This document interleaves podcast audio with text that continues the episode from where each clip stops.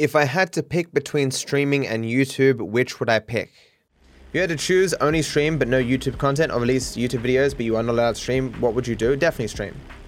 Also, money is an issue, you don't need to worry about subs or ads. Stream. Streaming is far more casual and far more enjoyable. The highs in content creation on YouTube, I think, are better than the highs in streaming. It is such a great feeling when you produce some edited piece of work, you got that anticipation and you release it, it does really well. And people love it, people giving good comments, and you watch it back yourself and you're proud of what you've created. That's a great feeling. But the the grinds of worrying, is this gonna work? Am I producing this video at the right time? The worrying about the algorithm, is it gonna give you some favor this time? Uh, like I it it those thoughts, I hate them. Streaming is very simple by comparison to being successful on YouTube. How bad is my eyesight? For those unaware, I wear contact lenses. How bad is my vision? Uh, stretching out my hand, anything past that is blurry. I remember when I was really young, uh, I got contact lenses, oh, glasses and then contact lenses. So I got glasses when I was in like grade 7 and contact lenses in grade 8 and I haven't used glasses since. I remember sitting at McDonald's. My dad was asking me about my sight. And I said to him, uh, like, I don't know. I don't know how people are meant to see. Like, I don't know. If, I've only ever seen through my eyes. So I don't know if I'm not seeing well. And I said, like, look, I, I can't really read the McDonald's menu unless I squint. And my dad's like, well, I'm, I'm, I'm, like, I'm, I'm 40 or 50 or whatever the hell age he was at that point. And he's like, I can read that, so you probably have some problems. And I remember saying to him, like, oh, you know, I just don't want to bother people, like, if it's not, if it turns out I see fine, I don't want to bother people with, and he's like, it's no, no bother, just, you just get tested or whatever. And so I got tested and I, yeah, I have a stigmatism or whatever the hell it's called, I don't know. If I could travel back in time, what would I do? Are you saying like if I could go back in time with what I know now, what would I do? Outside of, you know, investing in the stock market in various different companies, blah blah blah. Probably start Twitch like the day it started. I like what I do now. I would effectively just be ahead of the curb for every major game. What game would I play? I guess I'd play League of Legends and CSGO. But I would still be a kid.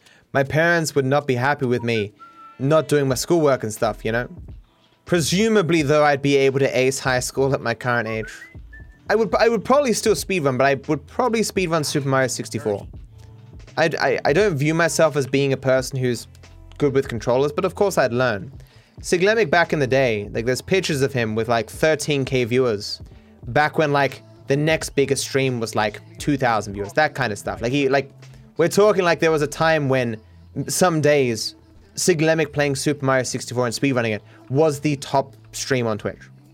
Like starting Super Mario 64 back then and sticking with it in the same way that people stick with it today, uh, you could make a very good stream off that. Shout out to SimpleFlips. He's a good dude. He never did tell me about why he ended up going to uh, Facebook gaming and coming somewhat to Twitch and all that stuff. There's a lot of politics and philosophy after this point. If that doesn't interest you, feel free to click off the video. I don't like the way the world is, and I am thankful I can avoid most of it. I'm going to say something really, maybe controversial. I don't like the way the world is, and thinking about the world sometimes makes me very sad. Like, very sad. One of the biggest perks of this job, my success of it, and uh, at it, and, and people's support of me, is that I am largely cut off from the world while I don't have enough money to live the rest of my life, people have financially supported me to the extent where I don't have to rely on particular government policies going my way, or the market staying a particular way, or some boss being nice or something. I'm safeguarded from a lot of things that the average person would just be completely fucked if it doesn't go their way. So much of life is in is very much so out of our control, and so many people basically have their lives destroyed every day, not because of anything they've particularly done, but just because they've gotten unlucky. And the wealth that I've accumulated through this job, through you guys, has safeguarded me from the large majority of that. all the negative aspects of the world that fill me with dread and sadness are things that largely just other people experience now. I still care about them, and they still make me sad. But the selfish part of me is so happy that I don't have to deal with them. People wonder why I seem so thankful to people who support me, and this is partly why. I don't like the way the world is. I don't like who is in power. I don't like what I see is the likely foreseeable future of the world. And I feel very powerless to change anything. And while recognizing that absolutely shutting the fuck up, just collecting a check, saying nothing significant, talking about the weather, playing to video games, maybe that would be better for me in the long term. Maybe even just in the short term. I can't do it because I feel guilty. I have these safeguards that other people don't have because I'm successful. And I believe that my success, and I, I can argue, I think pretty well, everyone's success is, depending on your philosophy, more or less dependent upon luck. And of course, hard work, but there's, there's clearly aspects of luck in that. I just, I just dislike how much things outside of people's control determines their success in the world and, and how much suffering or happiness they, they, they experience. It, it just, it, it fills me with sadness. And I just feel as though while I do have some platform to talk to people, uh, where I can talk about things that maybe will have a positive effect, I, I feel I can't stop myself from doing it, even while I recognize that potentially, in some contexts, it's not doing me good. You know? Like, you may disagree with me politically, you may disagree with things that I say, but know that the things that I talk about, eh, I speak because of care and consideration for others. Is it meaningful to say success comes from hard work? Unfortunately, I had to cut this down because I talked about other things, but this will at least give you like an abridgment of my views that probably won't be very convincing, but it might be interesting to some people. Any aspect of your success that is predicated on your genetics is entirely luck. Nothing uh, related to your effort changed your genetics. What's left then? Your environment. The environmental conditions that you find yourself in at birth, you didn't apply any effort to achieve things, these things either. A successful person, a really successful person, let's say, had they been born in a diff- with different genetics or in a different environment, given how unlikely success is, it's almost inconceivable that they could have also achieved success under completely different conditions. It's like saying, would Bill Gates have been a multi billionaire had he been born in a mud house um, in 600 BC? The answer is no. Given that all the prerequisites for a person's success were things outside of a person's control, it's almost irrelevant to say that hard work got that person's success. My ability to pick up this pen, the prerequisites for it, is so you, you could almost say everyone in existence who didn't wasn't born with my genetics in my particular environment, it was impossible for them to pick up this pen. Impossible. Is it meaningful then to say that the picking up of this pen was my hard work? When anyone who had been born with my genetics in this my environment would have done the same? The list of variables that I had no impact on, no, I applied no effort to, there were prerequisites for the success that I have. Astronomical. I could probably list the hundred without breaking a sweat. Guilt over not caring about all political issues. I agree, I used to be interested in politics and board issues, but now I don't even care because it's all so depressing. Sometimes I feel bad when I can't be bothered to support every single issue or protest. I just want to be comfortable in life. I have that feeling sometimes too. And then I immediately feel guilty because I recognize my lack of willingness to participate and my desire not to care is because those issues don't directly affect me. And if those issues, whatever they are, directly affected me, I'd be annoyed at the people who don't want to participate. It's it's just selfishness. But you can't do everything. You can't care about everything. You'll go crazy. You can't follow everything. You got to pick your battles. The creation of billionaires and wanting to help the needy. You just wish you had enough money to help anyone you can and make people happy, but that is unrealistic. It's funny that if your goal is to help people, you're not going to go into a career where you make billions of dollars. Well, to be honest with you, no one can go into any career making a billion dollars. The the variables outside of your control that create a billionaire are just inconceivable. Like you can think to yourself, you know, here are the steps that I would make to become a teacher. Here are the steps that I would do to become an accountant. Here are the steps, maybe even to make a million dollars. You'd be like, I'd save this amount of money, da da da. No one can say, here are the steps I would take to become a billionaire. You could study the history of every billionaire that has ever existed, and you will notice that they're all effectively unique. Very particular to the circumstances that they find themselves in. Miraculous, you could say. You can conceive of a person where variables that they control, they've applied themselves to to a great degree to achieve becoming a millionaire, especially today, given the value of currencies and all that stuff. But you can never consider that for a billionaire. A billionaire is effectively a person who either got extraordinarily lucky or worked hard and just based on exponential growth and opportunities that come with that end up in particular circumstances that lead to that kind of wealth. It's not as though Bezos, when he was trying to sell books or whatever online. It's not as though he was like, I can guarantee, man, on the online's going to be the biggest thing ever, and I'm going to have the biggest retail of them all. Whatever. Like it's it, so many variables in terms of developments of technology and developments of government policy and other websites that were mismanaged and all that, and and all these different variables had to be so perfect for Bezos to be who he is today. You know, you you you could never predict those outcomes in hindsight, it's like, well, this is so fucking obvious. But at the time, no. We see Bezos, but we don't see the tens of thousands of Bezoses all doing the exact same thing that he was doing around that time. But, you know, one small variable was slightly different and they didn't get that.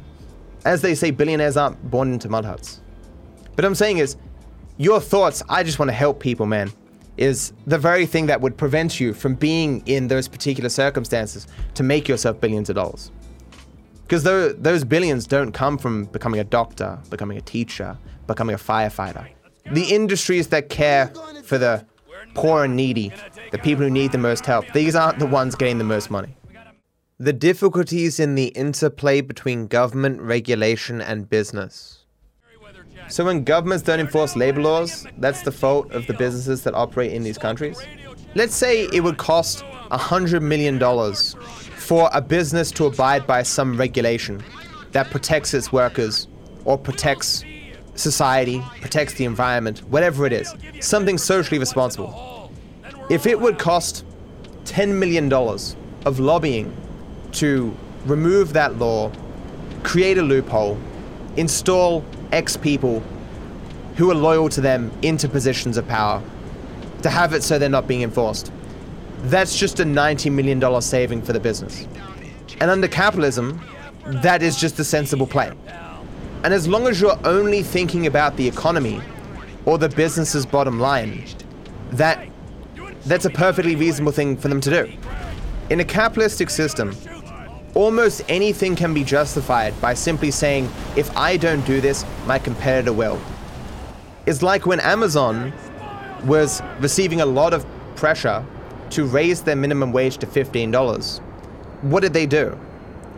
They said, absolutely, we're raising the minimum wage to $15 because they had to because of public ba- backlash. But then the very next thing they did is they invested money in attempting to have every other company as well have to abide by that minimum wage. Because competitively, Amazon paying that higher a wage would um, be a detriment to them. But if the entire market has to do that, it's not a detriment, right? But if you're like, but if you're willing to say, you can't blame a business for doing the socially irresponsible thing, because their competitor would do that, or you can't blame a business for doing this immoral thing because you know their competitor would do it. It's just business. They're going to maximize their profits. Where does that stop? Like, wh- where where does that line of reasoning stop? what what wouldn't be justified for a business to do? But wh- why why only use that line of reasoning for businesses? Why not just private individuals? I mean, sure, like he did kill his mother, but it's just business. He needed the life insurance money to start his business. Sure, it wasn't the nice thing to do, wasn't the socially responsible thing to do, but he needed that startup capital. It's not his fault that life insurance exists. It's not his fault that she took out the life insurance. It's not his fault that he was the beneficiary. It's the exact same reasoning of, sure, I mean, the business did poison the water supply, but there were regulations against it, and the, the, the government had no interest in enforcing them. How can the business be blamed? If they didn't do it, their, their competitor would have. And the competitor would have had an advantage, and, and uh, they would have gone out of business because the competitor would have been able to have prices a lot lower than they and, and undercut them because they wouldn't have to deal with caring about the environment. It is actually an interesting thing to think on. How much can you hand wave away of people's actions by appealing to self interest or market competition? Given how much money businesses invest in government to get the policies that they want, it's hard for businesses not to suffer some blame when regulations aren't being enforced. Billions of dollars is invested by businesses specifically with that outcome in mind, or to create regulations that are of benefit to them. Because obviously, not all regulations are good, not all regulations are done with public interest. I've heard some people argue, who really just hate government, that all regulations have been made by businesses, specifically to squeeze out smaller businesses. The example I like to use, that is uh, contrary to that, is lead in petrol. For decades, in America, lead was put in petrol to I I, I, I guess I'm, I'm not a chemist or whatever to um, dilute petrol whatever for cars. It's cheaper, I imagine, perhaps equally as effective, whatever.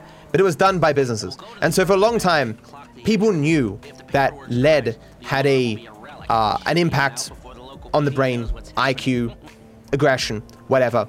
But it was just being pumped into air.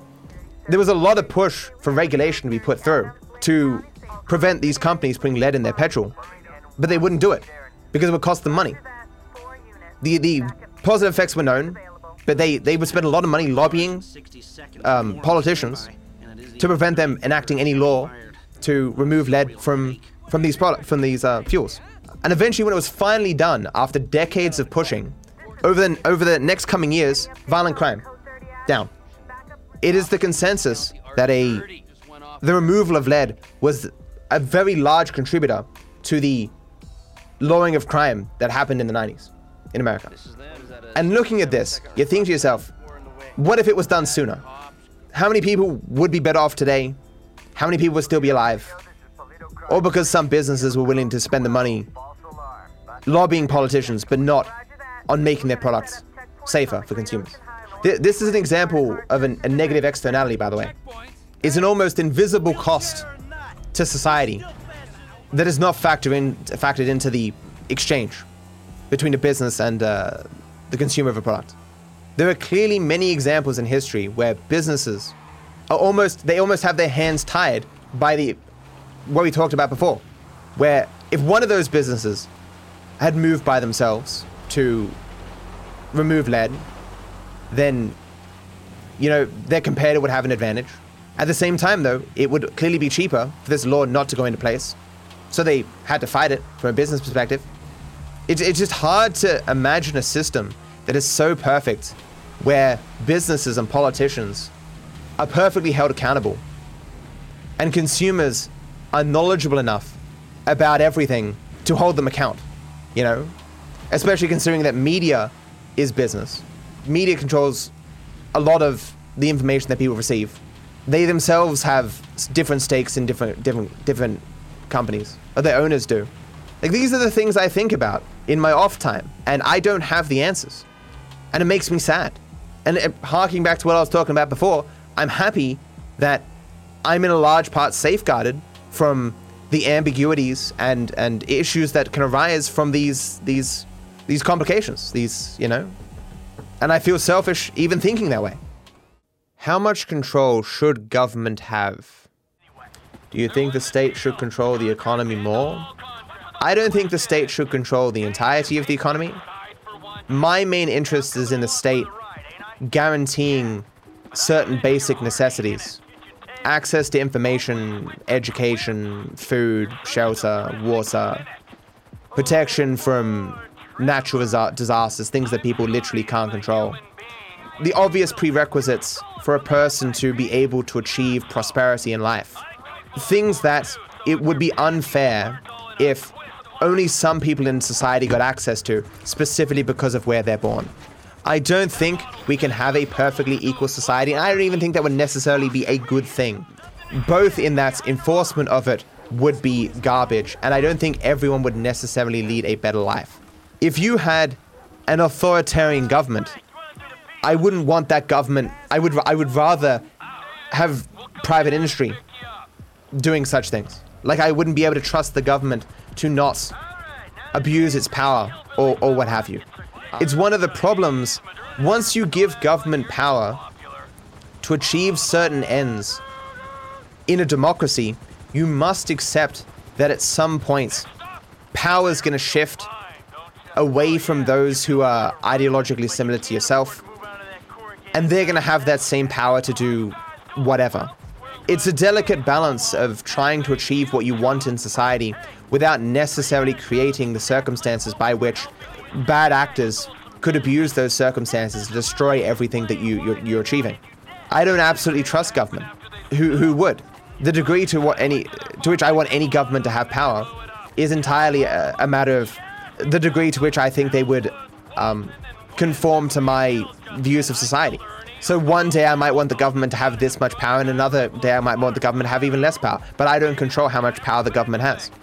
So you kind of want to create some sort of a middle ground where, as much of, as possible of your agenda, if you like, is achieved, but the ability for someone to come in and fuck it up is minimized, or the ability for someone else to effectively destroy society with the powers that you've imbued in government is impossible. And being one individual, especially one individual voter, your ability to achieve that is effectively non-existent. And so you just you, you sit all day worrying. You can't achieve everything, and it, it just it you know. Again, I don't have all the answers. In general, I'm more inclined to be okay with governments, in part because its power is diffuse and directly accountable in a democracy. Where if a, go- if a private business consolidates power too much, it's usually con- uh, gets too big. It's it's usually the hands of a very few amount of people that this power is consolidated. A government is effectively thousands upon thousands of people with conflicting motivations, and it's very slow. The ability for the government to do anything is really slow. And because of all the conflicting interests, there's always checks on everyone, to a degree, in a democracy, and a, a, a sufficiently working government. In a big company, it's a select few amount of people making those decisions, and they can snap change decisions immediately. And the more power they have, the more influence they have on the economy as a whole, the more integral they're seen to society. Therefore, the more influence that they themselves, in the drop of a hat, can can influence, uh, can uh, inflict. The less your ability to distinguish between them and the government itself, because the government wanting to be re-elected has to support this business and the business, knowing that, can abuse their influence to get the government to do whatever they want. Like, I'm not against private industry, but I am fairly against wealth consolidation, monopolies, a lack of competition. And I do think it's the government should be attempting to break up monopolies, increase competition, to prevent companies from getting too big and too powerful and too influential in society. The dangers of too great wealth consolidation.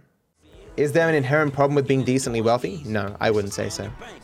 The wealth I'm talking about that is damaging is the wealth that's actually destabilizing to society. Um, like one of the reasons Rome fell is wealth consolidation and uh, no one paying taxes and um, infrastructure falling and da da da. I'm fairly certain that it is the consensus that wealth consolidation is a precursor to societal destabilization. If a select few people get too much wealth, too much influence, too much power, government can't do its job.